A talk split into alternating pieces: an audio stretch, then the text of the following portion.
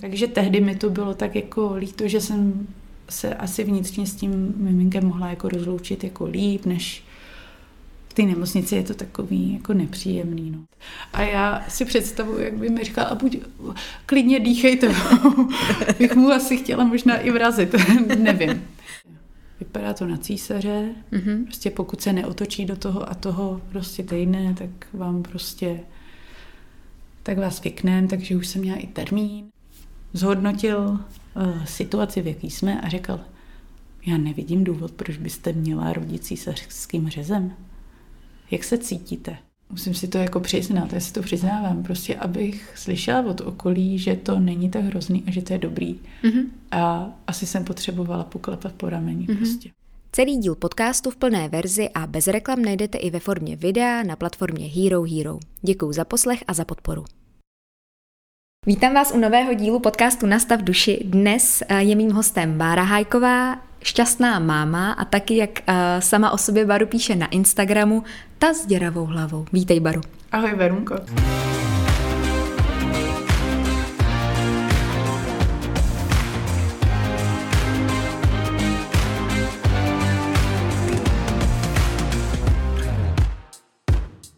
Baru, začneme hned příběhem a začneme ho společně, tak jako já ho povedu a ty ho budeš vyprávět. A mm, já bych začala uh, tvým mužem. Kdy jste, kdy a jak jste se seznámili? Pojďme o tady těch krásných věcí. no, tak já jsem svého muže poznala před 16 lety. To už je, to už to je, je pěkná řádka, ale... jako mě není už 20 dávno, ale, ale přijde mi to jako strašně dlouhá doba možná jsem jako mezi těma svýma známýma uh, občas jsem i rarita, že jsme spolu tak strašně dlouho, ale říkám, není mi 20, takže uh, no, my jsme se seznámili na vysoké škole skrz mou kamarádku, která nás nějakým způsobem jako propojila. A pamatuju si, že mě strašně zaujal tehdy, že mě nepozval na kafe nebo do kina, ale vzal, ale řekl, hele, nechceš se mnou líst na skály? A Dobrodruh. Říkám, tak jo. a tak to začalo, no. Aha. Takže my jsme spolu od vysoký, on chodil na, uh, my jsme oba z České zemědělské univerzity, já jsem tam studovala provozně ekonomickou fakultu, tehdy jsem byla v prváku a můj Ilda ten uh, vlastně byl na technické fakultě a tak jsme se dali dohromady. Tak jste si spolu a... zalezli po skále a bylo. Přesně tak. Ruka jako já doteď se tomu oba smějem, protože já jsem v životě vlastně nelezla jako na skalách a on mě nechal ho jístit, jo. Mně to přijde úplně jako fascinující. My jsme tam byli sami dva, to nebyl žádný tým lidí, s kterými jsme tam šli. A já jsem si říkala, jak mi mohl dát jako důvěru, že ho nepustím a něco mu neudělám. Tak on tě asi chtěl otestovat, ale na prvním rande docela hustý. A on je teda horolezec, jo? Nebo co dělá? A má to jako koníček, no. Už jako nemá s ohledem na práci a takhle na to moc času, ale je fakt, že asi před měsícem, před třema týdnama zrovna byl se svým bráchou líst mm-hmm. na skály, takže občas takhle někam jako vyleze. Mm, a Ale... kde jste byli? Byla to nějaká uh, jako uh, ferata, nebo kde ne, to bylo? to něco? bylo Ježíš Maria. Já vím, že to bylo tak hodinu za Prahou. Hodinku od Prahy něco. No, aha, no, no, aha. no, no. Teď se ne, Nevadí. nespomenu ten název. Ale bylo tam krásně. um, No a kdy jste se vlastně vzali, po jak dlouhý době chození? My jsme se vůbec nevzali. Jo, vy nejste svoji, takže on je to partner, on to není manžel. Je to můj partner, no. Aha, Protože... svatba nebyla. Nebyla. A bude nebo nebude, jestli se může uh, Já si myslím, že asi už nebude. Aha, aha. myslíš si to? Jako, že no, byste to já, tak... by, já to řeknu upřímně, já bych se klidně vdávala, jo. Ale Ilda jako nechce, no. Aha. A tehdy jsem to řešila, když vlastně se nám měli narodit, měla narodit Markétka. Aha. A já jsem se hrozně jako, nechtěla jsem se jmenovat jinak, než jako děti. No a tehdy jsem vlastně se Sildou domluvila, že když on se teda nechce ženit, že to respektuju, protože já zase nechci nikoho tlačit, to je úplně k ničemu. Jasně. A on zase respektoval to, že já chci, aby jsem jako naše dítě, potažmo děti, jmenovali po mně, Aha. takže já nejsem vdaná, ale děti se jmenují po mně, což je tak Taky Je takový trošku to- nezvyklý. Takhle je to ještě zamotaný, No. takže oni mají tvoje příjmení. Mají moje a- příjmení, no. Aha, to je, to je Já zajímavé. mám Hájkovi děti po mamince a tatínek se jmenuje jinak. Aha. A jaký pro vás byl teda impuls, já jsem jako eh, chtěla jít od té svatby, viď, po ty děti, ale jaký pro vás byl impuls eh, k založení rodiny, kdy to vlastně přišlo, jak to vzniklo, že jste se rozhodli spolu mít miminko a jestli to bylo vědomí, Já nevědomí jsem se nebo jako náhoda. rozhodla už dávno. Chci mít děti. Já jsem hrozně jako chtěla jako rodinu Aha. a už tak kolem šest, když mi bylo tak 26, když jsem měla už po té vysoký, tak už jsem tak jako k tomu tak jako nenápadně jako tíhla. A je fakt, že jsem ho trošku masírovala jeden- čas. On se nedal teda. A měli jsme takovou jako dohodu, že do mých 30 se jako pořídíme jako to dítě. Já si myslím, že to je taková ta meta, tady ta třicítka u těch ženských, mm-hmm. nebo já mám aspoň po okolí takový Aha. jako pocit, že to tak je do těch 30, jako, Jo, že to je jako fajn. On člověk, když jako díl studuje, nebo nevím, nebo má nějakou práci, která ho hrozně baví, nebo něco, tak to prostě posouvá tady, tady, tady tu ro- zakládání rodiny. No a vlastně, kdy, kolik mi bylo? My jsme se pak rozhodli společně. To je, mm-hmm. to je pravda, že já jsem vysadila antikoncepci kvůli tomu, že mi začal zvyšovat krevní tlak. Mhm. A brala A- jsi jí dlouho, viď? To jsem četla u tebe na Ty blogu, že... asi 13 let. To já jsem taky měla hodně dlouho antikoncepci. No, jako prostě- Fakt, od, od takový to 13 let, jo, tak tady to, tady to, tak to, tak to dáme, No, tu jasně slabou, to vám pohodě. srovnávám, srovnávám to cyklus, který je vlastně v pohodě, ale budete mít jo. hez, hezčí pleť. Jo, jo, jo, a je A to, to paráda, bylo v prostě. tehdy, v té době to tak bylo. Teď už se, tehdy to psali podle mě i na krabičky antikoncepce. Jakože ten neža, v podstatě nežádoucí účinek antikoncepce se bral jako pozitivum Aha. a díky tomu to i ti gynekologové hodně jako doporučovali. Ano, a a, hodně se bylo nás hodně, který, to, to byl standard prostě. No a já jsem hlavně, to teda taková vsuvka, já jsem potom po tom vysazení, jako ta pleť teda vypadala, jo. Půl roku. Jako opravdu Bomba. tento Ale- nežádoucí účinek opravdu fungoval. jo. No, ale ona je to změna hormonů, to je prostě No ano. pro tělo takový jako šok Aha. na jednou po tolika letech, že jo, že no, takže já jsem vysadila, my už jsme se o tom bavili jako dřív, jako nějak intenzivnější, mě bylo kolik, devět- 29, když jsem vysadila, vysadila teda antikoncepci, no a pokoušeli jsme se o miminko nějak to úplně jako nešlo, ale nešlo to jako, vůbec jsem se z toho jako nějak nehroutila, ale potom někdy, já nevím, to bylo půl roku, tři čtvrtě roku potom, jsem shodou okolností nás objednala na alergologii, kde jsme byli třeba rok objednaný, mm-hmm. Mhm. hrozný, čekat. no to bylo úplně hrozný, ale nějak jsem to nehrotila, nehledala si jiný, jinou doktorku a ta mě, ta je, byla shodou okolností i endokrinoložka, tak mě prostě rovnou prohlídla a zjistila, že mám chronický zánět štítný žlázy, nasadila mi na to léky a jsem vlastně do měsíce jako podle mě to bylo v hlavě, jo. Takže já jsem vlastně brzo na to otěhotněla, ale bylo to taky spojené s tím, že jsem opustila práci. Mhm. Takže si myslím, že tyhle dva, tyhle dva faktory ovlivnily to, že jsem vlastně přišla do jiného stavu. Mhm. A to bylo... Si to vnitřně myslím, protože Mhm. Uh, ta práce mě tady ho- hodně jako stresovala, už to bylo takový jako všelijaký a i když mě jako hrozně bavila, tak mi přinášela spoustu jako, jako stresu a jak to najednou jsem byla jako uvolněná, i když jsem z toho byla jako smutná, že jsem vlastně odešla, ale najednou to tělo se nějak uvolnilo. Prostě Pustila jsi to. do toho, to, že ti doktorka řekne, tohle může mít vliv na těhotenství, tak jsem si to vlastně do té hlavy jako nastavila a, a otěhotněla jsem. Mhm. A to bylo tvoje první těhotenství. Mhm. A jak probíhalo? No, probíhalo velmi krátce. A bohužel teda, ale já jsem vlastně, ty začátky byly takový, že jsem měla jako nějaký jako komplikace a takže jsem byla docela pod drobnohledem od začátku doktora, takže samozřejmě ta psychika není úplně jako v pohodě. A, ale měla jsem z toho strašnou radost, takže jsem to jako roztrubila do světa někdy na konci vlastně druhého měsíce, nebo do světa. Rodině. na, na Facebook jsem to nepsala teda. no, Ale rodina, blízká rodina to samozřejmě věděla i blízcí jako kamarádi a pak jsem to vlastně řekla i nějakým kolegům z práce. Tehdy jsme měli nějakou rozlučku lidí, co odešli z práce, protože nás odešlo najednou hodně a tak jsme si udělali takovou rozlučku a vím, že jsem to tam jako taky řekla, protože to bylo divný, že si Bára nedala víno. A všichni tam pili a já tam byla na čaji. a tak jsem to prostě řekla a jsem si říkám, tak Hmm. Jako co je na tom jako špatného, já jsem z toho měla hroznou radost a tak nějak ty lidi kolem mě věděli, že jsem si přála, eh, přála jako děti a tak jsem z toho měla tu radost, tak člověk to pak jako rád sdílí a, a asi za dva dny se prostě jsem najednou cítila, že, že mi je dobře, že mi není blbě.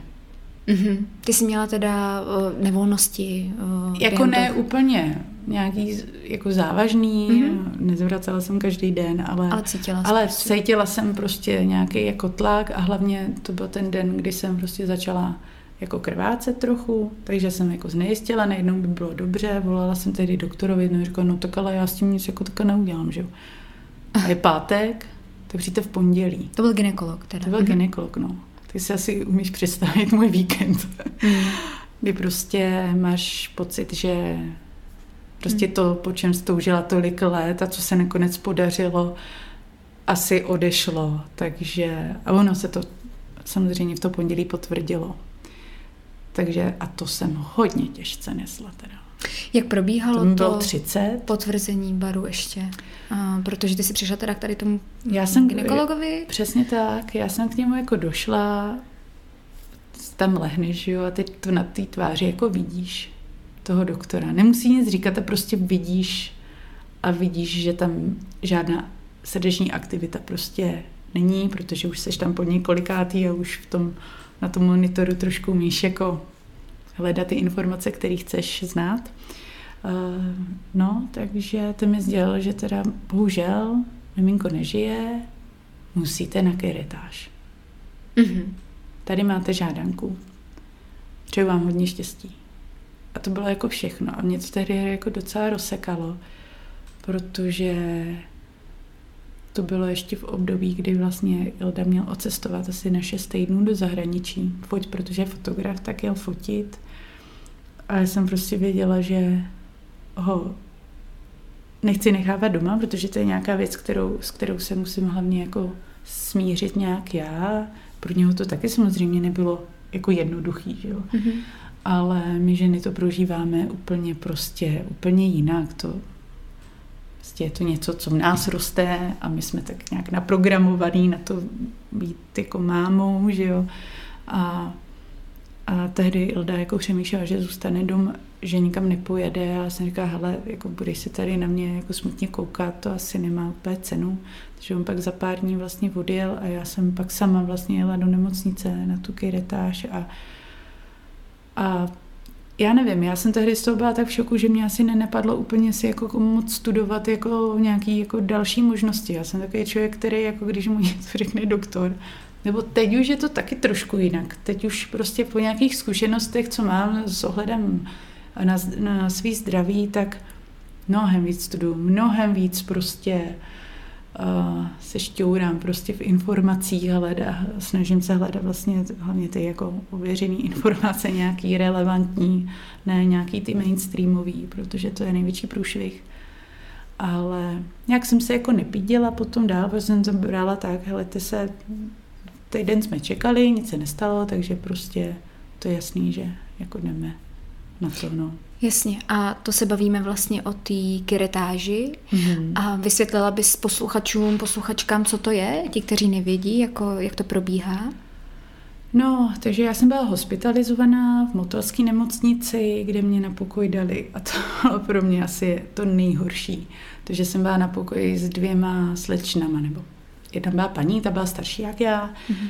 a pak, pak nějaká slečna, která byla, já nevím, o pět let jako mladší, tak 25. bylo a furt mě to bylo, přišlo jako, že je už dost stará na to si nechat vzít dobrovolně dítě. Takže obě dvě šly na dobrovolný vlastně potrat. A to si věděla, jak že šli na dobrovolný? Oni mi to řekli. Jo, vy jste tam jako sdíleli jako... Protože jsme tam vlastně přišli večer, tak Aha. jako ležíte tam od sebe mm, metr, že jo. Mm, mm. Takže jsme si povídali, no a jako oni byli fajn. To jako ne, ale tak jako vnitřně si říkáš, ty holky jako, není to škoda. Jasně, o, ale tak, když ty vlastně máš No, ale je to takový, že to člověk jako takhle, takhle prožívá. Mm. Měli k tomu svý důvody, já, jako, já respektuju jako každýho člověk nevidí do pozadí, že jo, nemůžu říct, že jsi špatná, protože mm.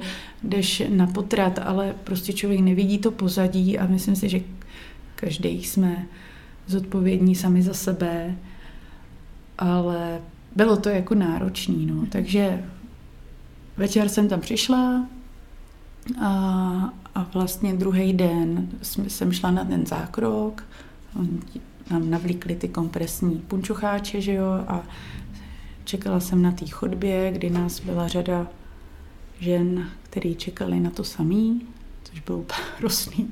Jak to vidíš, jak... Taková řada prostě, jako ty to tam jelo asi jako no, běžícím páse. Prostě a teď v hlavě máš tady to, to, toho malého trovorečka, který ho hodí prostě někam, že jo. Hmm. Bylo to jaký těžký, no. Já když jsem tam šla, tak já vždycky podepisuju takový ty papíry, jestli u toho můžou, můžou být i studenti, když je to fakultní nemocnice, že jo. Hmm. Tak já si myslím, že je to z mýho hlediska hrozně jako důležitý, aby tam ty lidi byli, aby, aby, aby se to naučili, že jo. Hmm. Ale když tam naběhli prostě ty uh, mladí studenti a to byly hlavně chlapy, A bylo to pro mě takový, já nevím, kdyby mě šli, já nevím, operovat koleno, tak je to asi jiný, než když jako tohle, ale i tohle prostě je potřeba, aby ty věci viděli, ale bylo to takový jako zvláštní.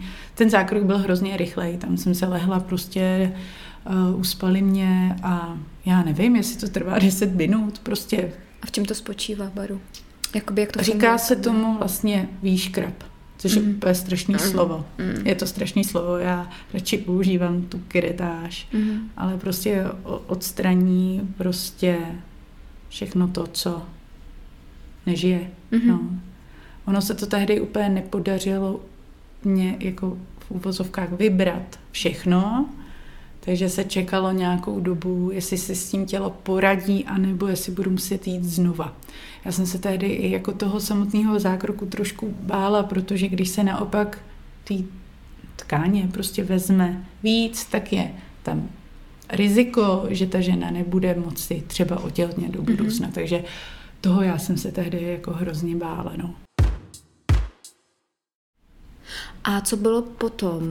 Jak se vyrovnávala s tím odchodem toho miminka? Mm, mě asi nejvíc zajímá, jako jestli si našla si třeba nějakou pomoc, jestli si našla na internetu nějaké informace, jestli bylo jako kam se obrátit a najít něco, Ale co by ti pomohlo si jako vypořádat se s tím. Te, tehdy se o tom jako tolik jako nepsalo. Mně přijde, že teďka, a je to asi i vlivem, nebo ne asi, určitě to vlivem sociálních sítí, mm-hmm si myslím, jak někdo říká, jako, jaký to má negativní jako dopad na spoustu věcí, tak si myslím, že naopak v tomhle je to skvělý, protože ty lidi se umí otvírat, ne každý samozřejmě, ale čím dál víc lidí o těchto i jako neatraktivních věcech umí otevřeně mluvit.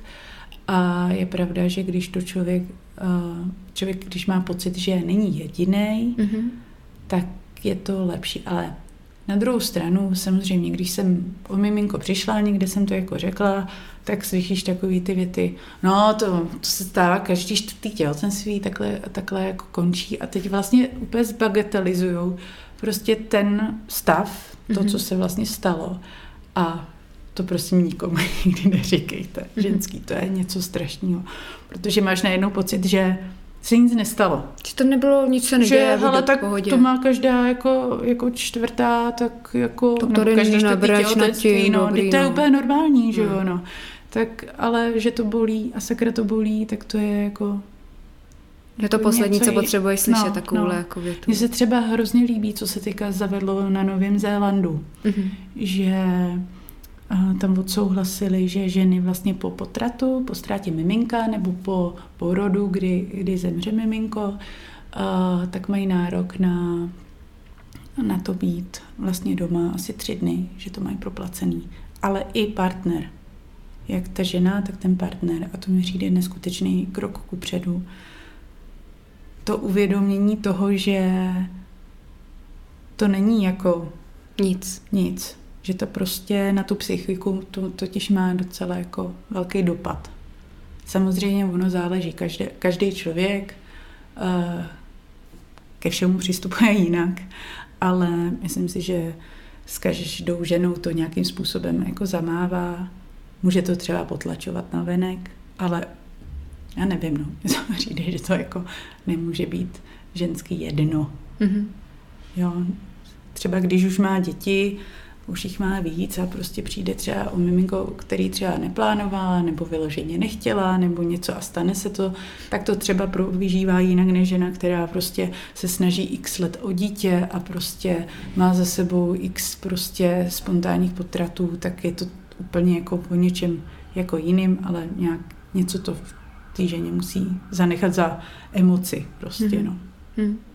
No a já vím, že uh, se někdy ty ženy vlastně loučí s tím miminkem, třeba, že mu píšou dopis, nebo mají nějaký takový ceremoniál. Dělala ty si něco takového? Nebo... Vůbec, mě to nějak ani nenapadlo. Mm-hmm. Takže jiným způsobem, nějak jako vnitřně vlastně. No, já nebo jsem vlastně se obklopovala svou rodinu, která mm-hmm. mě jako, jako pomáhala.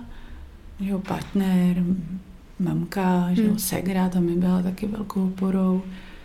A protože ta pak náhle vlastně i, i po tom, co se mi stalo, tak ona tehdy měla přítele, s kterým vlastně se dali dohromady a to, co se mi jako stalo, tak ji ovlivnilo i v tom, že si řekli, hele, tak jako co když jako budeme dlouho čekat jako na to, než přijde to miminko a co když se může stát něco takového, tak to zkusili a hnedka se jim to podařilo. Já jsem za to ale strašně ráda, protože mně se podařilo potom otěhotnět docela brzo, tady mm-hmm. po tom uh, nehezkým zážitku a my jsme se Segrou otěhotněli, my jsme měli podle těch prvních ultrazvuků, myslím, čtyři dny od sebe jsme měli jako termín porodu. Jo, což bylo, a to jsme měli ještě, nebo máme stejný, stejného ginekologa, takže ten jako na nás koukal jako holky, na jaký party jste to byli. Prostě. jste se domlouvali, nebo? Jasně. No, takže my jsme, nakonec jsem se kdo předstihla, rodi, porodila jsem vlastně dnes už pětiletou markétku deset dní předtím, než rodila Segra, takže já jsem za to fakt strašně ráda, že ty holky a my, my jsme to těhotenství prožívali potom spolu uh, vlastně porod a, a to mateřství vlastně taky, protože Segra má dvě děti, já už taky dvě děti, takže to nějak prožíváme spolu a, a jsem za to strašně jako ráda, takže i když to první těhotenství nedopadlo, tak zase díky tomu vlastně bychom asi ani neměli stejně jako starý děti. Že to ovlivnilo nějakým způsobem i ji. A, a teďka jako je to fajn, no. Pojďme teď na to druhý těhotenství. A mhm. jaký bylo? Jak to prožívala po tady té mm, první zkušenosti? E, no, já jsem trošku jako hysterka, nebo vždycky jsem jako byla. Jo, to, to, kdyby se zbavila s lidmi, kteří mě znali dřív, já jsem se teď docela si myslím teda. Třeba můj muž by v některých případech úplně nesouhlasil, ale... On tady není. ale já jsem hodně věcí dřív hodně prožívala, hodně se stresovala, kvůli jako, jako zbytečně. Musím říct, že fakt jako zbytečně. Ale tehdy já jsem s tím neuměla naložit jinak. Prostě jsem to neuměla asi jsem, nevím, jestli jsem ani neměla vůli se to nějak naučit. Prostě mi to nešlo, prostě jsem taková byla a, a prostě jsem to hodně jako prožívala. A tím, že že vlastně jsem měla už jednu špatnou zkušenost za sebou a měla jsem takový pocit, jo, je mi 30, první miminko, to jsme se snažili dlouho, nedopadlo to, co když to dopadne takhle na furt, co když prostě už nikdy nebudu máma, a byla jsem v tom tak jako zaciklená. Mm-hmm. Jo, takový možnosti, Kdy- když mi někdo když, řekl, no tak když to, to nepůjde, tak prostě to přijde, přijde příště, nebo, nebo si adoptujete dítě, že jo, a to, tak to, to jako na mě úplně nefungovalo. to máš takový ten pocit říkat, jako co ty o tom víš, ty jsi s tím neprošel a, a proto je dobrý právě tady to sdílení těch příběhů, že člověk jako se na to líp, má pocit prostě, že může se s někým třeba pobavit o tom stejném prožitku, mm-hmm. protože máš pocit, že ten člověk, který má tu stejnou zkušenosti, bude jako víc empatický a mm-hmm. umí se na to víc jako nacítit. Mě napadá, Baru, uh, když by právě, jako co bys dal lidem za typy, který mají teď v okolí nebo v rodině někoho blízkého, komu se tohle stalo, že odešlo to miminko, nebo právě jsou znova těhotní, ale předtím měli tady tu zkušenost. Jak mají ty lidi reagovat? Mají víc teda naslouchat a jakoby nemí tady ty jako poznámky, nebo... Určitě se jako kdyby neptát, nebo takový ty v uvozovkách uklidňující věty typu, nebo stává se to často, je to, mm-hmm. je to normální, příště to vyjde. Mm-hmm. Já vím, že je proto v okolí hrozně těžký něco říct, jo. Ale, ale je to spojený i pak s tou mou další zkušeností, co se týče nějaký nemoci, tak určitě, co i v tomhle případě zabírá, je prostě dát tomu člověku najevo, té ženě, že prostě ta druhá osoba tady pro něj je kdykoliv. Prostě říct mu, hele, kdybys cokoliv potřebovala, jsem tu pro tebe, vytáhnu tě ven. Prostě vytáhnout člověka, aby změnil myšlenky, prostě nějaký zážitek, procházku, výlet, prostě dělat něco aktivně, třeba pojď jdem něco vyrubit, nevím. Vařit, no. Pojď jdem skočit s padákem, jo, něco. Prostě rozpílit ho, přivést na jiný myšlenky a nechat ho, pokud o tom bude chtít mluvit, tak mu naslouchat, protože uh, každý člověk je jiný a kolikrát je to první zážitek s něčím takovým, takže on sám to v sobě nějakým způsobem řeší a taky neví kolikrát, jak to uchopit. Mm-hmm. Jestli o tom má mluvit, nebo budu tím někoho obtěžovat, že jo.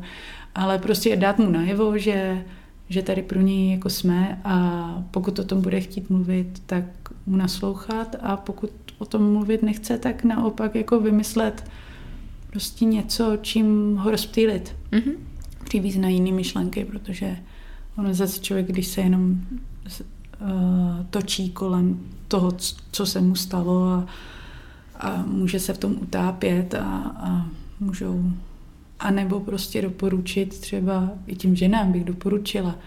Tedy mě to třeba ani nenapadlo, že když jsou, když mají nějaký takovýhle nepříjemný prožitek, tak vyhledat třeba odbornou pomoc. Mm-hmm. Mně přijde, že jako v dnešní době už tomu trošku nahrávají karty víc, protože už se to stává běžnějším mít svýho terapeuta a přijde mi to úplně super. Mě to tehdy ani nenapadlo a myslím si, že jako popovídat si s nezávislou osobou, jo, protože kolikrát máme pocit, že nebudu tím obtěžovat to svý okolí, mhm. prostě mm-hmm. už mám pocit, že jsem tím otravná a tak, takže si myslím, jako popovídat si s někým, s mhm. nějakým odborníkem, terapeutem nebo psychologem, prostě zkusit to aspoň třeba, když, když nevíme, jak dál, mm. když se v tom jako cyklíme a tak.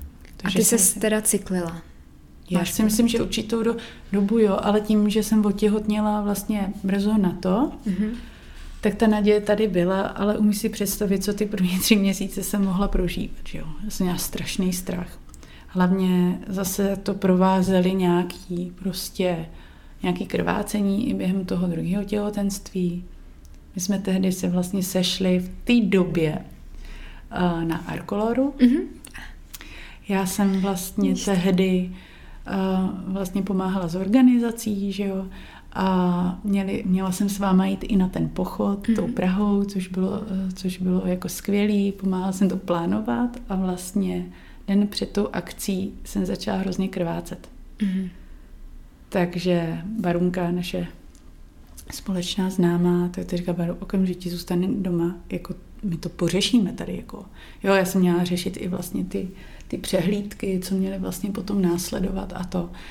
A tak jsem zůstala doma, ale měla jsem, to bylo taky, to byl přelom druhého, třetího měsíce. Jo, to bylo prostě podobný období, jako jsem přišla o první miminko. neměla jsem už ten pocit, že mi je najednou dobře, jo, mm-hmm. takže to mě drželo trošku nad vodou, ale já jsem zase věděla, že jsem se trošku asi přepnul, byla jsem přepnutá, ne, že upracovaná, to ne, mm-hmm. ale asi jsem to přetáhla jako fyzicky mm-hmm. a to byl asi vliv tady těch jako nějakých ne, nežádoucích účinků. Díky tomu, že to fakt proběhlo jako dobře, tak si myslím, že to tak bylo. A takže jako ty první tři měsíce pro mě byly jako takový jako náročný, ale jak jsem se přehoupla, tak už to bylo jako dobrý. Pak samozřejmě přišly nějaký tady ty oblíbené testy, první trimestr, druhý trimestr, ty první testy mi vyšly dobře, mm-hmm. a to jsem se stresovala kvůli tomu, že, že můžu potratit.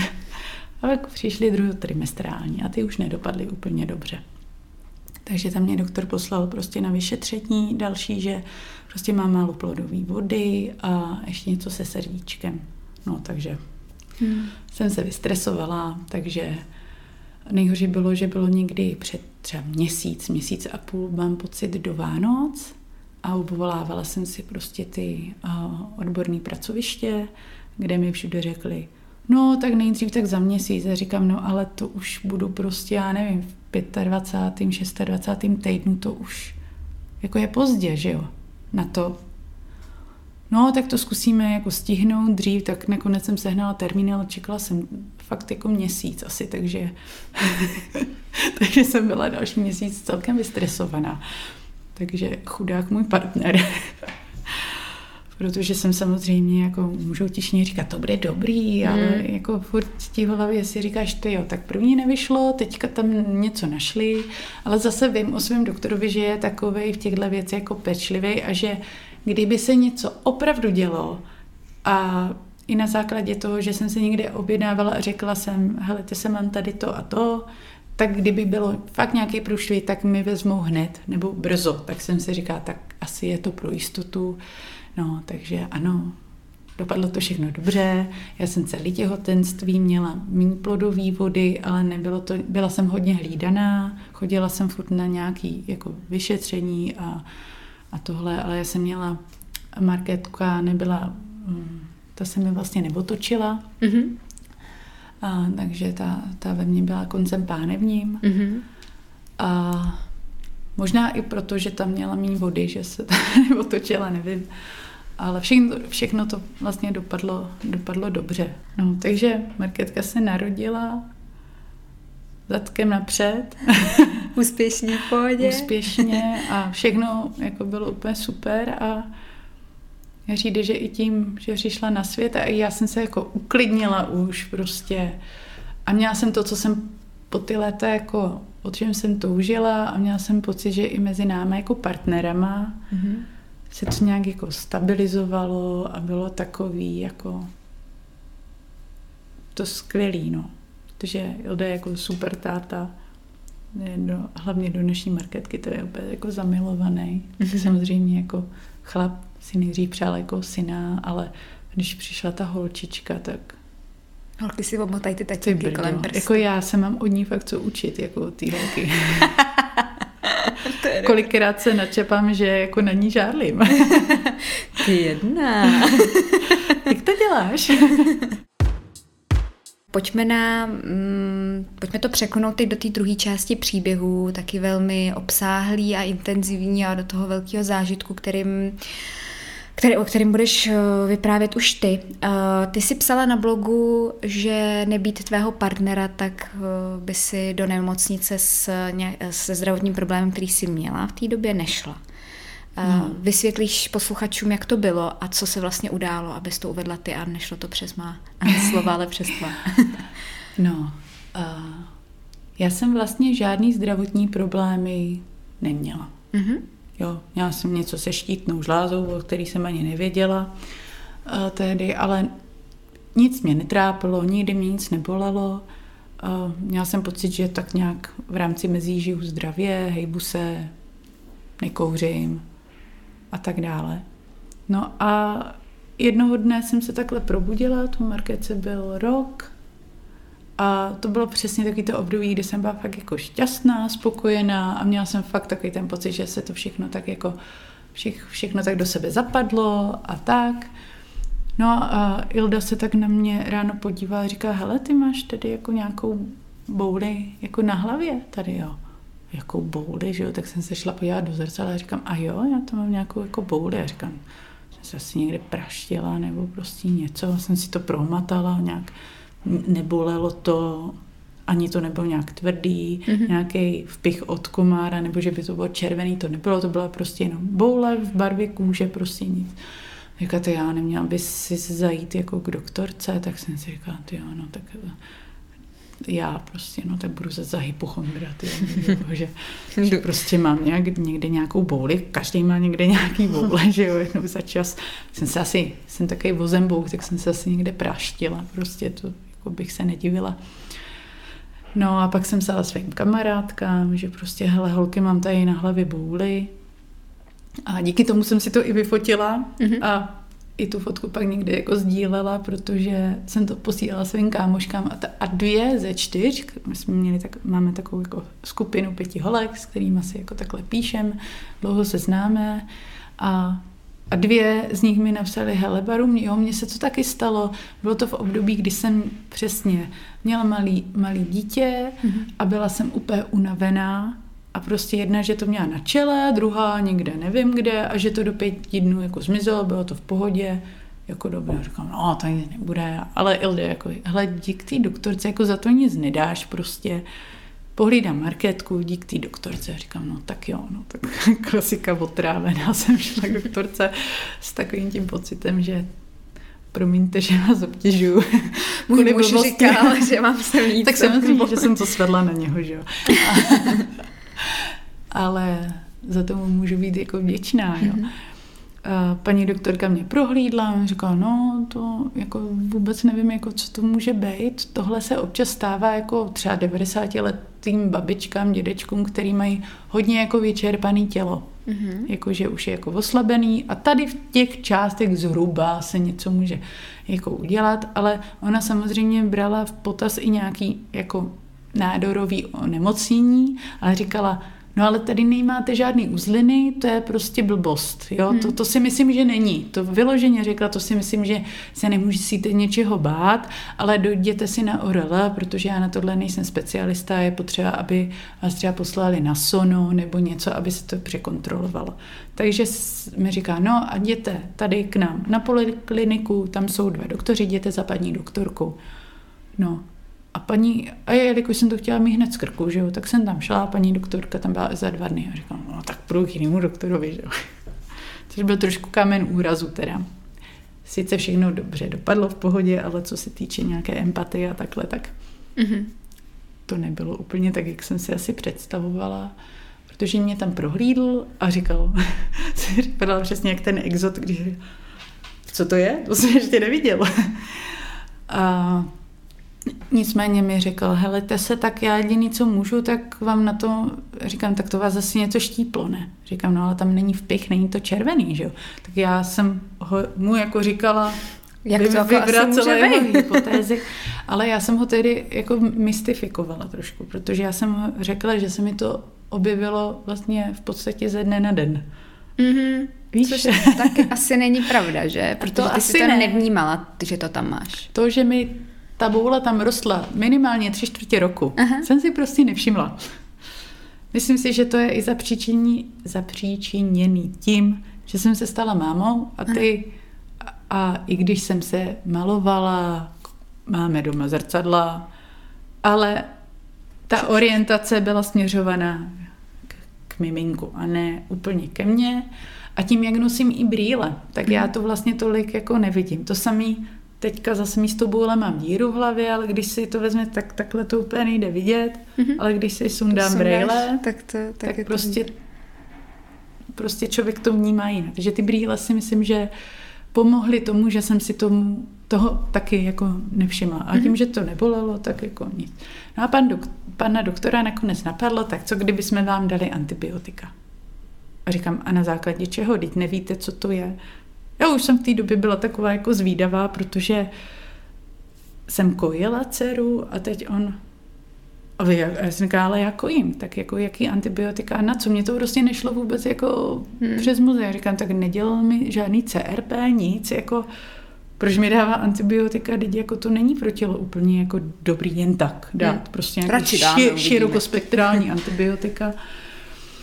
No a říkala, ale jako jim prý, no tak a to jako kojíte? No tak to tam máte asi sražený mlíko. To řekl. Ano. To řekl, no. Tak tím u mě skončil, jo. To, to jako mě dostalo hodně do kolen. Tak jsem říkala, helete se, ale já prostě žádný antibiotika brát nebudu. A nemíním kvůli tomu končit s kojením. No, si představ, kdybych takhle šla k doktorovi a on ti tohle řekl, jako s nějakým problémem. Jako. To je síla. To jako... Takže si ho opustila? Úplně Asi ne. bye bye. Ne. A má říkal, přijďte za týden, bude tady i paní doktorka. Protože to bylo něco, co on nikdy neviděl, což jsem pak zpětně pochopila, že vzhledem k tomu, že jsem v té době byla jediná v republice, co to kdy měla takhle na hlavě, tak ho chápu. Ale tím, že jsem měla jít pak paní doktorce, tak vlastně jsem říkala, OK, tak jsem za týden se čekalo, jestli mě to nesplaskne jestli prostě tím, jak jsem řekla, mi to tam vyrostlo ze dne na den, asi přes víkend, tak jestli to nezmizí. Nezmizelo, nezvětšilo se to, nezmenšilo se to. Byla tam i paní doktorka, koukla na mě a řekla, uh, pošlete ji na sono. A pán doktor na to tehdy řekl, no a co tam jako uvidíme? Tam jako nic neuvidím, tam nic není prostě, že jo. A pošlete ji na sono. Neposlal mě na sono. Přijďte ještě za týden, uvidíme, to se nějak vyvrbí. Prostě. Tak jsem přišel za týden. A teď jako otrávená, že zase musím řešit hlídání dcery a tohle to, protože já jsem ji nechtěla tahat jako k doktorům, že jo. A není to úplně příjemný těm dětem. A no tak jsem šla, tak mi teda napsal žádanku, protože se nic nezměnilo, že jo, za ten další týden. A za tři týdny asi až jsem měla jít prostě na sono, protože jsou nějaké čekačky. No a jdu na sono a zapomněla jsem si žádanku. Ajaj. A to byl taky kámen úrazu. Ten říkám, že já jsem si to někde vytratila. Prostě jak předáváš věci, plínky a prostě uh-huh. tašky, kabelky. Kabelku jsem snad ani nenosila podle mě v té době. A tehdy vlastně mi teda a, tam řekli, že se musím přeobjednat. A říkám, ne, ne a nemůže mi to, mi to vyšetření udělat, jako prý, no ale to byste si musela zaplatit. Říkám, a teď se říká, nevím, to stojí čtyřistovky nebo něco. Jo. Říkám, ale tak nešlo by to, že bych vám teď dala čtyřistovky. Najdu žádanku a Vy mi to, mi to dáte, já zajedu prostě obratem prostě si pro novou žádanku a přivezla bych vám to. Ne. A mě to tehdy tak jako naštvalo. Říkám, tak já jim tady nebudu platit čtyřistovky. Tak to jsem se naštvala, jela jsem domů šla, teda dojela jsem si pro žádanku a, a za týden nebo za 14 dní se našel termín, kde jsem teda jela, taky už dost pruzela, že pane bože, ti doktoři, jako teď nic není, protože mě otravujou, že? No a tam jsem šla a teď jsem jako na tom doktorovi viděla, že to byl taky starší pan doktor a viděla jsem na něm, že se mu jako něco nezdá. Říkala, ty se tam je nějaká kalcifikace, to se mi jako moc nelíbí. Uh, já to vidím na biopsii. A teď jako, já jsem si vůbec do té doby nepřipustila, že bych mohla mít nějaký nádor. To vůbec, mě to vůbec nenapadlo. Vůbec jako. Takže jsem taky byla potom a říkala, Maria, to je jako... Ale už tam přicházel nějaký trochu strach, takže jsem volala, že jo. Ildu mýho volám mámě, tu jsem samozřejmě dostala totálně do kolen, že jo protože já jsem mezi tím pak volala do nemocnice, abych se tam objednala na tu biopsii, což mělo trvat ty asi taky tři týdny nebo něco takového. Oni ty čekačky jsou docela jako dlouhý. A, a jelikož máme rodinného onkologa, tak mi to mamka prostě, to řeknu na féroku, zařídila u rodinného doktora, ke kterému jsem dojela. Tam mi udělal prostě biopsii a brali, tyjo, to bylo hodně. Mm-hmm. Nic příjemný to není. Šťourala mě dlouho jako v hlavě, tedy mi říkal, no ale při, já to jsem šla hned druhý den, myslím. To bylo úplně jako rychlý, protože mamka samozřejmě to předvedla tak jako, že katastrofa. Mm-hmm. Maminka pečovatelka, mm-hmm. že asi bych, určitě bych udělala to samý mm-hmm. pro svý dítě. A tak mi odebrali biopsii s tím, že vlastně mi, jo a byla jsem tam ještě na sonu, taky, že mi udělali sono a to a tam, tam mi řekli, že tam nic nevidějí, že jako, co vám tam ten doktor viděl, tam prostě my tady nic nevidíme, že jo. A to mě potom zpětně utvrdilo v tom, že fakt strašně záleží jak na přístrojích, tak na těch, těch doktorech, jak umí číst. A ten doktor prostě, kdybych třeba šla tady na to pracoviště a šla jenom na sono, Bůh ví, jestli bych se dostala jako v blízké době jako na tu biopsii. Asi by se to podle mě celý protáhlo. Jo? Takže si myslím, že jsem měla fakt štěstí na toho uh, doktora, který prostě řekl, tady se mi něco nezdá, protože tam řekli, tam nic nevidíme. Tam nic není. Prostě to bude asi tuková bulka nebo něco takového. Ale ten den mě tam brali i tu biopsii, protože prostě jsem to měla domluvený. A vlastně za týden mi doktor volal, protože on, ono se mělo čekat asi tři týdny na výsledky, než mm-hmm. to mhm. popíše vlastně, než na histologii vlastně popíšou, co to teda přesně je. A doktor mi volal hned, jak se to dozvěděl, neměl to ještě písemně, protože to se... A řekl, no Báro, dej si dva panáky, je to hmm. dobrý. Je to dobrý, Uh, je to ble, ble, ble, ble, ble dermatofibrosarkom protuberans. Co si z téhle informace vezmeš? Je to dobrý hurá. Nic mi není, že jo? No a začalo to docházet mi později. Já jsem si říkala, jak mi jako, že já jsem se cítila jako dobře, říkám tak dobrý, no víš co, to je prostě, uh, teď říká, je to prostě maligní útvar, je potřeba ho vyndat. Ten se ho vyndá se, tam už není da, další jako léčba tady v těch případech, uvidí se pak po operaci prostě bla, bla, bla ale to ti vyndají a bude to dobrý. No, tak jsem říkala, tak super, Paráda. si jdu na ambulanci, tam mi to vyříznou a jdu domů, že jo, za svou holčičkou, dobrý, že jo. No a pak začneš googlit, ale že jo. Takže to, ale podle mě není špatný jako googlit. Mm-hmm. Jo, to, to je jako některý lidi hodně mluví o tom, že bychom neměli googlovat a tohle, ale podle mě je to důležité, ale člověk musí vybírat ty správné informace na správných místech. Jo, takže za mě googlovat určitě jo, ale na správných místech prostě. Jo. Umět se v tom pohybovat v těch no, informacích. No, no nebo hmm. si nechat poradit, kde hledat správné jako informace. Já vím, že Ilda ten si stahoval i různé jako studie, hmm. někde z Austrálie, já nevím, kde všude, protože tady v Čechách uh, to je prostě, abych to uvedla na, na pravou míru, hmm. tak uh, biopsie potvrdila vlastně zhoubný, zhoubný nádor kůže a kosti, v podstatě dermatofibrosarkom protuberans, který není úplně jako běžný, má to zhruba jeden, jeden člověk z milionu až ročně. Takže tady těch případů v Čechách jako taky jako úplně moc, moc nebylo, co jsme se dozvěděli, tak jako byly, ale měli to třeba na noze, na břiše nebo i na prsu někde. Mm-hmm. Ale třeba na hlavě v té době, kdy jsem byla operovaná já, tak informace, které se ke mně donesly, tak jsem byla jediná v republice, co to jako na hlavě, nebo na hlavě, na tom místě, kde jsem to měla já, tady u toho trojklaného nervu, tak prostě jsem byla v té době jako jediná. No a já jsem se vlastně nejblíž od bydliště mám Vinohradskou nemocnici, ale tam je specializovaný pracoviště ORL, kde se orientují hodně tady na nádorový onemocnění a tam si mě pod svý křídla vlastně vzal uh, přednosta kliniky, uh, pan docent Chovanec, uh, tím tomu děkuju.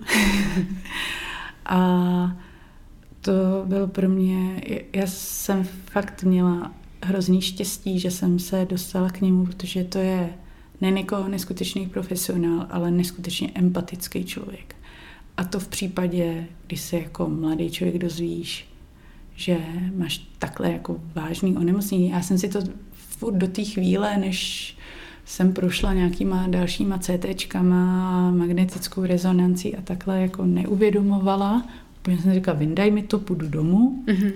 Jak jsem nečekala, že mi bude chybět tady jako kus hlavy. Mm-hmm tak jsem si říkala, to je v pohodě, no. Tak CTčka pak ukázali, že, že opravdu teda podle toho sona, co mi tady řekl doktor, že se děje něco na kosti. Takže mě ten nádor se prožíral skrz tkáň, vlastně Ono se tvoří v kůži, pak to jde přes tkáň a mně se to prokousalo až vlastně do kosti, což taky není úplně jako běžný. Mm-hmm. Že se to nestává až tak často. Mm-hmm. Jo. A tehdy mi doktor vlastně po CT řekl větu, na kterou fakt nikdy nezapomenu. A to řekl, no víte co, kdybyste to nam měla na končetině, tak nejjednodušší řešení je amputace. Ale amputovat hlavu vám nemůžeme. A to byla ta chvíle, kdy já jsem se asi poprvé fakt jako rozbrečila. Hmm. Tehdy mi vlastně v tu chvíli mi došlo, že aha, tak to nebude až taková sranda asi. Protože mi hmm. řekla, to je velmi agresivní prostě nádor, musí to ven a ty to začal popisovat a v tu dobu, oni, tehdy, když tam, jsem tam šla na tu větší konzultaci, tak mi říkal, uh, nechcete si vzít sebou dovnitř partnera? A já, ne, proč? No, tak jsem pak si ho pak volala. Mm. No, on tam byl s dcerou vlastně. Mm-hmm. A takže jsem si ho tam pak zavolala, protože když se člověk dozví diagnózu, vypne. Mm. Vidí jenom, ne každý, ale jelikož znám těch pří, příběhů s nádorovým onemocněním hodně, si myslím, uh, tak jako většina z těch lidí jako úplně vypne. A je prostě jako vidí a je, je úplně zaměřený. Mám jo. nádor, rakovina, a neslyší. smrt, jo. co bude s dítětem. Jo? Mm-hmm. Je to takový jako vypneš, úplně nevnímáš, jako tam začal popisovat, co asi se bude dít a tohle, tak já jsem si to nějak pamatovala, mm. ale ten Ilda, který tam přišel taky jako a dostal taky tenhle šok, mm. tak ale prostě už jsme byli dva, který jsme to slyšeli. Takže tady doporučuji, když se stane nějaký průšvih a člověk jako má si třeba poro výsledky z biopsie, nechoďte tam sami. Hmm. Nechoďte tam sami. A nebo si dopředu, když máte jakýkoliv otázky na jakýkoliv vyšetření i potom, pište si prostě na papírek otázky, na který se chcete zeptat, protože jakmile vlezete do ordinace, tak na 90% otázek zapomenete. Ano, ano, jasně. Takže to, to jako doporučuji si ty věci psát a hlavně, když člověk má si pro ten verdikt, tak si vzít člověka s sebou, nemít stud prostě, na tom není nic špatného, ty lidi, prostě ti doktoři, jako tam, já jsem byla na Orela, ale většina těchto uh, prostě pacientů, kteří jdou po biopsii, tak jdou rovnou na onkologii. Si pro verdikt třeba. Jo, a jak jsi to měla, mm, protože já jsem se dočetla u tebe baru na blogu, že ty si vlastně dopředu nevěděla, jak moc velkou část uh, té lepky a vlastně jak moc to zasáhne tu hlavu. Um, jak tady to probíhalo? Možná, jestli by si mohla teď popsat tu část uh, před tou, před tou um, před tím zákrokem, mm. jak to u vás probíhalo i jako v rodině, jak jste se cítili, mm. jak jste s tím pracovali, jak ty jsi se cítila, jaký byl průběh a potom teda uh, operaci a po, jestli mm. bys to mohla takhle nějak Tak tehdy mi vlastně doktoři řekli, že uh, pravděpodobně vezmou prostě část lepky a podle toho, co tam najdou, mm. tak budou postupovat dál. Protože oni, ta kost je porézní. Takže ono se to může jako rozlízat těma mm-hmm. dírkama. A tam prostě nikdy nevíte, a to je u všech možných operací, nejen u nádorových, prostě až se to otevře, tak se uvidí a podle toho řekli mi. A může se stát to, že to napadne i očnici. Mm-hmm. Já ji mám, já jsem za to šťastná, nepřišla jsem o oko. Ale i takovýhle jako věty padly, jakože uvidí se, záleží, co všechno to napadlo, Uh, jestli vám budeme muset brát třeba i kus čelisti, nebo prostě ucho, nebo hmm. prostě tohle. Hmm. Takže já jsem o tyhle určitý části, to pak řeknu, jako přišla, ale dopadlo to líp, než jsem čekala. I když po operaci jsem měla jiný názor, ale světně musím říct, že to dopadlo líp, než to mohlo dopadnout. Uh, takže jako se očekávalo, že něco vám vyříznem, primárně nádor a okolí. Protože uh, oni tady u toho onemocnění se jsou dvě metody operací a to buď uh, radikální resekce, což, což bylo u mě, že jde opravdu o, o to, že se vyhřízne teda nádor, udělá se zhruba 5 cm lem kolem té špatný tkáně pro jistotu a takhle se to vyřeší, anebo, nebo se to řeší, že se odřezává tkáň a dělají se jako postupně a dělá, dělá se vždycky histologie, jestli už je to čistý nebo tak, ale to je v těch případech, kdy to ne, nenapadne vlastně lepku, si myslím teda, mm-hmm. že to tak mhm. je. Nejsem doktor, tohle jako jsem pochytila z nějakých uh, facebookových skupin a to, co jsem si jako načetla, takže já jsem měla tu jako jasnou, radikální jako verzi řešení tohohle problému. No a čekala se, co bude a, a já měla strach. A doma to? Jo, tak nejdřív vlastně jsem musela počkat na další.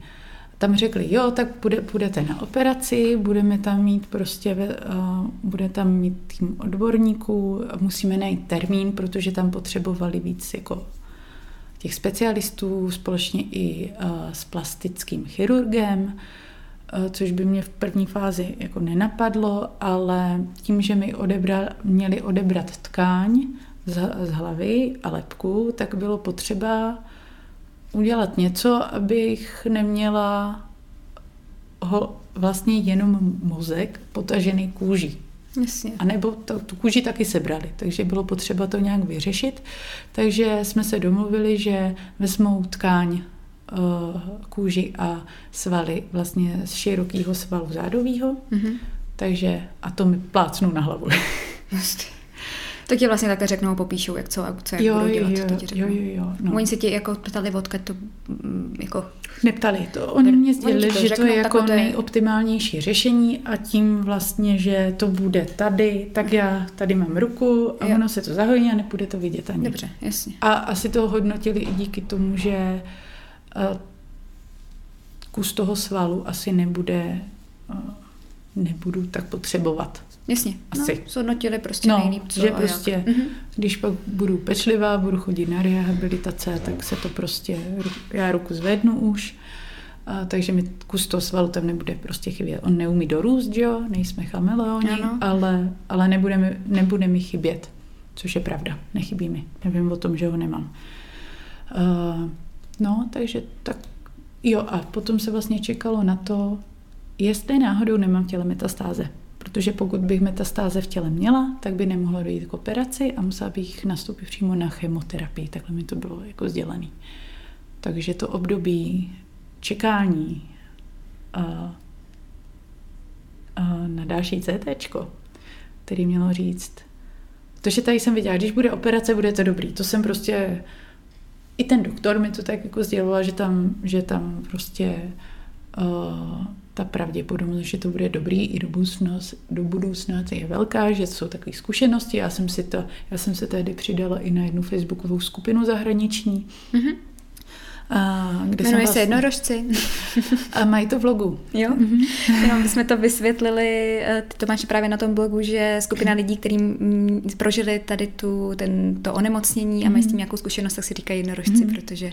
Tím, jak je to jako vzácný onemocnění a, a já jsem potom vlastně hledala, tak jak když si člověk vypaví rakovinu prsu, tak se mu zobrazí růžová barva. Mm-hmm a používá se eh, v rozlišování typu rakovin barevný stuhy.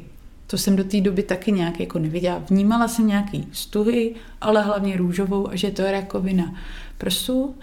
A tak jsem hledala, co má tady ten dermatofibrosarkom protuberans, to je strašný slovo. A, no, mížo dobře. ano, už jo. tak ten má žlutofialovou stuhu ale má v sobě i vlastně ikonu jednorožce. Mm-hmm. Takže, takže takhle se na, nazývají ty lidi. Mm-hmm. Potažmo i já, že jsou to jednorožci. Mm-hmm. Ono to tehdy začalo podle mě, že si to vymysleli uh, díky tomu, že jeden ze zakladatelů tady nějaký ty stránky a nějaký komunity lidí uh, v Americe, který mají tohle onemocnění, tak uh, měl ten nádor tady. Mm-hmm, uprostřed. Uprostřed jako čela. Takže mm. i v návaznosti na to uh, to tak pojmenovali mm. prostě. No. Jak to bylo baru uh, doma? Tam trošku směřuju, jak jste se vlastně Jako ty si věděla, že ta operace v podstatě bude nějak probíhat, že by to mělo být tak a tak, ale tam musí přijít obrovský Jo, strach, strach. a nejistota. A, mm. jak, jste, jak jste to řešili s partnerem? Bavili jste se o tom, bavili jste se o nějakých co by kdyby, nebo jenom si sdílela pocity? Jak, jak, jak to probíhalo Jako večer jsme- předtím třeba? Mluvili jsme určitě o tom, ale Ilda se hodně držel. Já jsem z něho cítila takový jako klid, pak zpětně jako vím, že byl úplně v háji z toho. Ale jako, když máš vedle sebe ještě to malé dítě, který vycítí úplně i to, že já nevím, se mi nepovedl v oběd a, a já jsem se naštvala. To se asi nestalo, ale ne, ne že bych nepokazila oběd, ale že bych se kvůli tomu naštvala. Jasně, rozumím ti, ale že to dítě... ale že jsou ty děti strašně vnímaví, tak já jsem se snažila určitým způsobem potlačovat ty emoce. Mm. Vím o tom. Uh, já jsem potom začala brát vlastně předtím, než jsem šla hlavně na to CT, který mělo říct, máš metastáze, nemáš metastáze, tak jako já jsem v noci nemohla vůbec spát. Mm.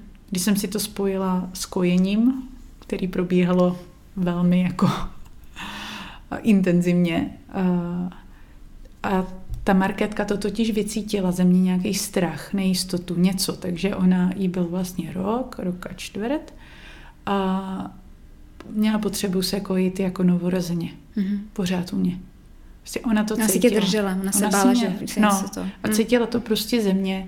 A i když jsem dostávala rady baru, ale měla bys přestat kojit, protože jak to pak uděláš, až půjdeš do nemocnice? Protože já jsem věděla, že potřebuju, že nebudu moc kojit. Mhm. Uh, ono by to asi šlo udělat, že bych, že bych jako si odstříkala mlíko, což mě nešlo. Já prostě jsem si odstříkala tak jako mililitr Skoro denně. nic, nic, jasně. A, takže to jsem věděla, že, ne, že jako nejde. A pak jsem si taky říkala, no jo, ale když jako, ne- nebo takhle ještě, abych se k tomu vrátila, tak já jsem vlastně uh, po té operaci, uh, až na základě histologie po té operaci, že oni vezmou vlastně ten nádor, udělají histologii, kde se má potvrdit, jestli ta biopsie říkala pravdu. Mhm. Jestli to není třeba něco jiného. Tam jako se bralo v potaz, že to může být něco horšího. Jo? Takže tam jsem si říkala, no, jako když pak budu, a teď se řešilo po operaci, jestli půjdu na uh, radioterapii nebo ne. Mhm. Jo, takže jsem si říkala, tak přece pak nebudu dítěti dávat mlíko, prostě když budu ozařovaná, Mm. to je jako za prvý. A teď co, když se neví, jestli budu muset chodit ještě i na chemoterapie, to se taky nevědělo, to se všechno mělo jako ukázat, to bylo všechno jako otazník. Všechno v noze. A, a všechno to bylo, že možná ne, ale je tu možnost, že ano. Tak představa, že jako si udržím kojení i jako po operaci a pak jako budu muset přestat, tak Hmm. si říká, no tak hold, to bude muset ukončit. A tím, že jsem měla jít do, do nemocnice, nevěděla jsem na kolik dní, a nechávat jako dítě jako optimální by bylo, kdybych Eldovi dala dítě, který je uh, naučený už na umělý mlíko. Mhm. A tohle já se nebyla schopná zvládnout. Mhm. Ta představa, že seberu to, tý svýho čičce to, co nás propojuje, co i jí uklidňuje, a že bych vytvořila teď brutální stres i jí a zároveň i sobě, protože já jsem se s tím už tak strašně těžce vyrovnávala. Já vím, že pro některé lidi je to jako divný, že když už měla přes rok a prostě většinou kojí třeba půl roku ženský Hmm. hmm. a dítěti se nic nestane. Já jsem to brala emočně úplně jinak. Prostě Mhm. já jsem, jako to bylo něco, co nás propojovalo a já jsem upřímně prostě měla strach, že umřu. Prostě ten strach tady byl a já jsem si říkala, jako je, se začnu No, řečit. to je jasný, to je, muselo být strašně náročný. Nechci No. říkat strašně, nechci říkat celostrašně, muselo to být velmi náročné. Tak to bylo prostě hodně jako pro mě jako emotivní a si říkám, no tak hold to břemeno hodím na Ildu. Ho- Hold Mhm. to nešlo jinak. Takže jsi Jo, kojila do posledních, vlastně do Já poslední chvíle. jsem jí nakojila na schodech před nemocnicí, kdy jsem nastupovala. Ve, večer před, před tou operací. A Ilda v tom byla, byl úplně zlatý. Ten prostě říkal, no, no jasně, jako to bychom tam doma, kdybych jí odstoupila, brečeli všichni ještě víc. Já jsem tedy začala brát i uh, antidepresiva ve formě teda homeopatik, protože jsem že nechtěla přestat kojit a, a i když jsem tehdy jako úplně ne, ne že nevěřila v homeopatii, jako jo, ale nikdy jsem neměla takovou silnou potřebu k tomu, aby mi to mělo vyřešit nějaký problém a já jsem věřila, nějak jsem uvěřila tomu, že, že tady ty sladké pilulky mě pomůžou v tom, abych jako usla a byla v pohodě a skvěle to fungovalo. A fungovalo to, to je Já úplně skvěle, ať je to prostě, cokoliv, ať, ať je to placebo, nebo je to fun, jinýho, pro mě to, to fungovalo. Já jsem najednou začala v noci spát a byla jsem jako víc v klidu, takže to jako zafungovalo. No a pak si pamatuju, že vlastně den před Jo, dva dny před tou uh, operací, my jsme teda ještě týden před, jo, ukázalo se, že nemá metastáze, což bylo skvělý. A tady u toho případu by to byla extra rarita, protože tam je jako um, nízký riziko. A já jsem říkala, tak ale mám to na hlavě, může se stát co, cokoliv, i když to, i, i to, že jsem to měla na hlavě, bylo jako specifický hodně. A tak jsme jeli ještě na pár dní do kde to bylo? Někam do hor na Šumavu jsme jeli, mm-hmm. abych se odreagovala, abych nebyla jako klupená tím městem a my máme kousek od baráku krematorium. takže, takže abych prostě přišla na jiné myšlenky a fakt jsem přišla, bylo to super, pak jsme se vrátili a, a já jsem si, šli jsme ještě na procházku, to byla sobota a poprosila jsem ho, jestli by nás Markétko ještě vyfotil, protože on nás úplně jako, mám doma fotografa, který nás úplně jako, ne nás, děti o mě nefotí, tak jsem ho tady poprosila, jestli by nás mohl vyfotit jako na památku. Já vím, že to zní blbě, ale, ale mám hrozně hezký jako fotky a mm-hmm. mám to s ním spojený. Já jsem za to strašně zpětně ráda, že to jako proběhlo a a tak, no. A... Že jste byli vlastně tak jako, vlastně se se snažili a byli jste vlastně v klidu. Ten Ale já to jsem, tak jako, že jste já si myslím, že jsem úplně jako nehysterčila. Hmm, no, že, že nakonec se to tak jako sklidnilo. Jo, jo, že to bylo hmm. docela jako bylo to blbý, ale já jsem byla přesvědčena o tom, že prostě to bude dobrý. Hmm. Jo, tak nebudu mít hla, kus hlavy, no to, to nějak půjde, to se opraví, že jo. Ale nějak jsem si nepřipouštila, ono, to, ono mě to doběhlo. Jak jsi se Baru vyrovnala s novým vzhledem? Začátky byly hodně těžký teda. Musím říct, že jak jsem eh, vlastně ležela v té nemocnici, tak jsem vůbec neměla odvahu se podívat třeba pod obvaz nebo takhle. Vyhýbala jsem se v podstatě zrcadlu. Mm-hmm. A já jsem vlastně ani nechtěla vědět, co mi všechno z té hlavy vyndali. Já jsem prostě měla úplně blok nějaký, prostě to na mě dolehlo po té operaci. A já jsem věděla, že mi vyndali kus jako lepky, ono to dost bolelo, takže to si toho všimneš. Mm-hmm. Musím říct, že ta operace samotná jako byla hodně bolestivá. Já jsem byla operovaná vlastně na konci července, byly 35 stupňový vedra. Není to optimální období na opera, operování hlavy, protože to potom natíká. Já jsem měla vlastně místo díry v hlavě jsem měla ještě jednu hlavu vedle hlavy. Mm-hmm. Takže hodně těžce jsem se s tím srovnávala a v podstatě až jako 14 dní asi po operaci, to už jsem byla doma, já jsem tam ležela 10 dní, mm-hmm. tak až doma jsem vlastně dostala odvahu, no musela, tak jsem tam měla taky všude zrcadla, už mě sundali nějaký obvazy, a Ilda mě ošetřoval, že jo, protože já jsem se nějak musela starat o ty jizvy a tak, nebo se převazovat. Takže jsem musela se na sebe podívat a hmm. nebyl to hezký pohled. Měla jsem pocit prostě, že jsem zrůda. A teď tě to doběhne, že seš prostě partnerka mm-hmm. a jak to vezme ten chlap. No prostě Ilda je úžasný, jo, ale prostě hlavou ti začne jako běhat úplně jako teď po té operaci, jak je to čerství, tak to vypadá fakt vošklivě. asi jsi viděla možná nějakou fotku. Viděla jsem, no. no. Tak prostě nic pěkného to hmm. prostě nebylo. Uh, kůže našitá prostě ze zád. Jo. Ty stehy, že jo, jsou viditelný, mm-hmm. černý, prostě všude se schla krev, no prostě. A teď nateklá hlava. Já jsem měla takhle jako nateklou hlavu. Mm. A ten otok mi odcházel skoro tři měsíce. Ono to trvalo jako třeba první měsíc, to bylo byl, jako šlo to dost vidět, ale potom už jsem to viděla hlavně já. Mhm, jasně, jasně. Cítila, to okolí, že to ještě prostě... Jako samozřejmě já jsem měla pocit, že všichni si musí říct, Ježíš Maria, co to je? zrůdu prostě.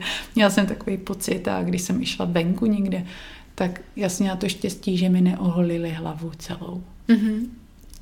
Děkuju, pane doktore, protože to se často stává u operací hlavy, že se holí celá hlava.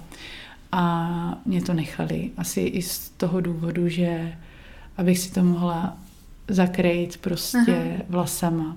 Já Někdo tam přemýšlel a řekl si, to se bude hezky no, no, no, no. Vím, že některý znám holčinu, co pro, prošla taky operací hlavy a tam musela jít tvrdě zatím, aby jí neholili celou hlavu. Hodně tvrdě. Jo, hmm. tam, takže, a vybojovala si to nakonec, ale nebyli tomu úplně otevřený a mě to úplně jako řekli automaticky, jo, takže za to jsem byla strašně ráda. Hodně mi to v tom pomohlo, že jsem si zakryla. A tehdy jsem ani brýle, já jsem si musela sundat i nožičku od brýlí, protože jsem mm-hmm. se tam nevlezla. Prostě ta hlava byla až někde tady. Hmm. Baru, ty si potom pár měsíců po operaci znovu otěhotněla. Mm-hmm. Máš druhého syna, Štěpánka. A mně se hrozně líbilo, eh, to si psala na svém blogu, teď tě budu citovat. Zároveň bylo zajímavé, že jsem otěhotněla právě ve stejný den, plus minus, jako jsem otěhotněla se svým prvním miminkem. Jen o tři roky později a hned jsem věděla a cítila, že je to ta stejná dušička, která se vrátila zpět ke zdravé mamince. A hm, to je strašně hezký. Hele, já jsem Když jsem to četla, tak mě úplně zamrazilo. Stejný termín porodu, jako jsem měla.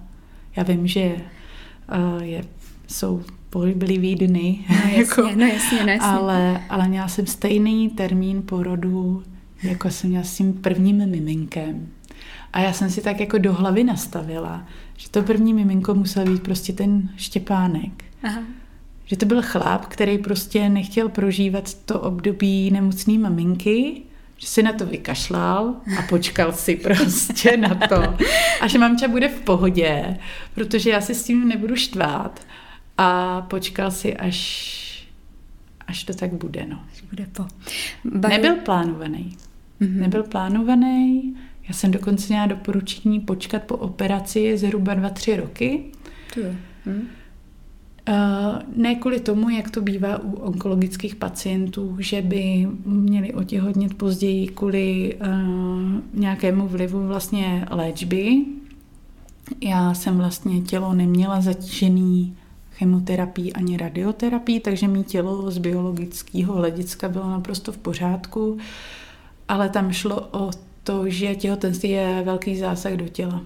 Nebo prostě je to jako náročný období a tím, že mý tělo se hojilo a ono vlastně i se plánovala vlastně další moje operace na to, abych neměla díru v hlavě, aby se to nějak jako zacelilo, tak se čekalo rok. Minimálně se mělo čekat, než se to tělo dá dohromady, až se to všechno propojí, zahojí, proroste. Eh, takže tam bylo potřeba, jako abych já, na, abych to těhotenství fyzicky jako zvládla. Mm-hmm. Já jsem zároveň byla přesvědčená o tom, že je možný, že to těhotenství nebo ty zážitky i ten potrát mi mohly odstartovat tu nemoc. ten vznik uh, toho nádoru. Já, já si myslím, že tam něco muselo být, ale vždycky je něco spouštěč. Mm-hmm. Něco. Mm-hmm. Já si myslím, že protože se logicky na mě nabalili po tom, co jsem to sdílela, co se mi stalo další maminky, které vlastně buď onemocněly v době těhotenství, nebo uh, blízko vlastně po porodu, nebo pár let. Ono, ty nádory jako taky nějakým způsobem rostou a člověk je objeví až po nějakém čase, protože oni častokrát to je jak, jako ledovec, mm-hmm. Rostou dovnitř a jenom část vymízá na povrch. Takže jsem přesvědčená, že i to může mít vliv. Jo. Mě to nikdy nikdo nepotvrdil. Já jsem se taky tehdy ptala, proč mám rakovinu, je to dědičný, no není, že jo. Mm-hmm. Uh, ono taky jako uh, strašně má malý procento nádorových onemocní má uh, dědičnou návaznost. Hodně malý procento. A byla jsem hrozně před, předkvapená, to je pod 10%, což pro mě bylo úplně jako šokující. Takže co je to za nemoc podle tebe? Podle mě to je strašně jako spojený právě s naším, a byť si to nechceme jako přiznat, s životním stylem, s životním stylem asi, no. Hmm. Byť jsem měla pocit, jako, že jim zdravě a, a hejbu se a tohle, hmm. ale každý jsme jiný a na každýho působí působí různé věci jinak. I to životní prostředí, ve kterém žijem, to taky podle mě má ohromný jako vliv na všechno. A prostě, když se ty pucle nějak spojejí, tak jako může se tohle stát. No. Hmm. Tak jsem předtím, než se mi narodila Markétka, tak prostě jsem procházela nějakým stresovějším i v práci obdobím a celkově v životě jsem spoustu věcí jako brala, ale říkám, je to taková skládačka. Tady jako spousta lidí hledá toho výjimka, někoho, na koho ukážem prstem. Prostě za to může genetika, za to může prostě Mm. Spousta lidí říká stres, jo. to je tak jako hrozně obecný, jako, tak se nestresuj, jo. No to jsem dostávala v životě tolikrát, tak jako za radu, ale jak na to. Jako pečovat o tu duši je podle mě hodně důležitý a. asi zpětně bych se o duši asi starala určitě líp. A nebo to nějakým způsobem řešila, třeba hmm. nějaký svý strachy a nebo nebo tak. I s odborníkama třeba. Byť jako člověku, člověku přijde, že je v pohodě, ale tohle mi ukázalo, že jsem asi v pohodě úplně nebyla. A pečuješ baru a teď na závěr dneska o tu duši víc? Hele, snažím se, no. Mě hodně sklidnili sami o sobě děti. Mm-hmm. Jako ono se říká, že uh, rakovina nebo nějaká významná životní jako třeba i negativní zkušenost, nemusí to být rakovina, jakýkoliv onemocnění nebo ztráta člověka, cokoliv, může člověka, že ho s ním hodně hne a mně přijde, že jako i machrují některý, prostě některý jako nemocný, že mě to strašně změnilo, já jsem mm-hmm. teďka lepší člověk, jo. Tohle já bych v životě o sobě nemohla říct, prostě. Já si myslím, že mě nejvíc ovlivnili děti. Mm-hmm.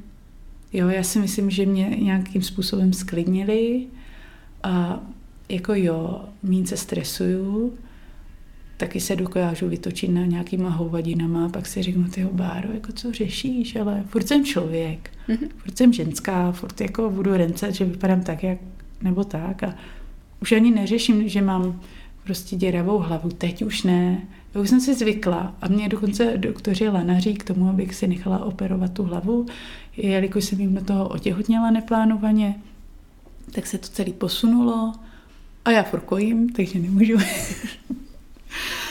a přišel do toho covid a já se fakt nehrnu do nemocnice a zároveň mým blízcí úplně nesouhlasí. Oni se o mě bojí, já to chápu. Nechtějí tě už pod no, kudlu. A já na druhou stranu vím, že ano, já mám prostě na, mos, na mozku našitou kus svalu ze zad a na to mám kůži. A není to úplně chráněný. Já vlastně, mě chybí vlastně ten, mm-hmm. ta lepka vlastně až sem, takhle. Mm-hmm. Mně chybí vlastně i část vnitřního ucha a čelistní kloub. Mm-hmm.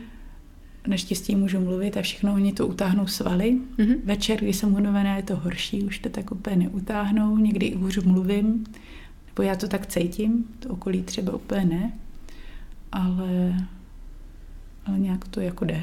Nechystáš se? Zatím ne, jako je to furt, když jdu na kontrolu k doktorovi, a tak on mě tak říká, jo, a budete, ty jste krásná, ale budete ještě krásnější. Říkám, no, jasně, pane doktor. Já bych tam poslala i svou ženu.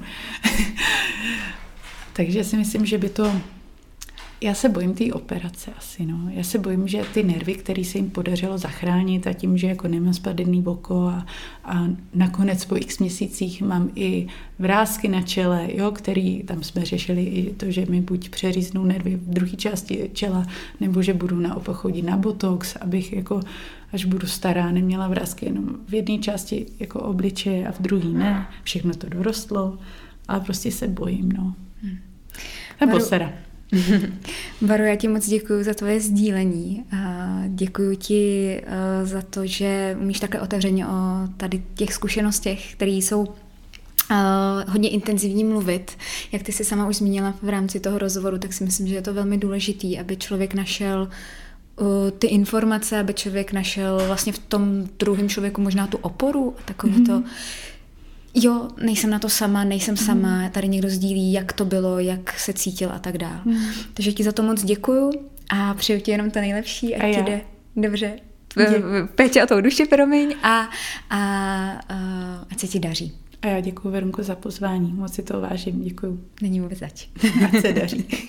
Děkuji vám za poslech a za podporu. Doufám, že se vám podcast líbil. Pokud ano, budu moc ráda za jeho sdílení, za hodnocení na Apple Podcasts, za sledování nebo odběr podcastu na Spotify. Máte-li chuť, můžete podcast podpořit a mít přístup k veškerému obsahu v plné verzi a bez reklam na jednom místě. Čeká na vás ale mnohem víc. Odkaz najdete v popisku. Mějte se krásně a slyšíme se brzy u dalšího dílu podcastu Nastav duši.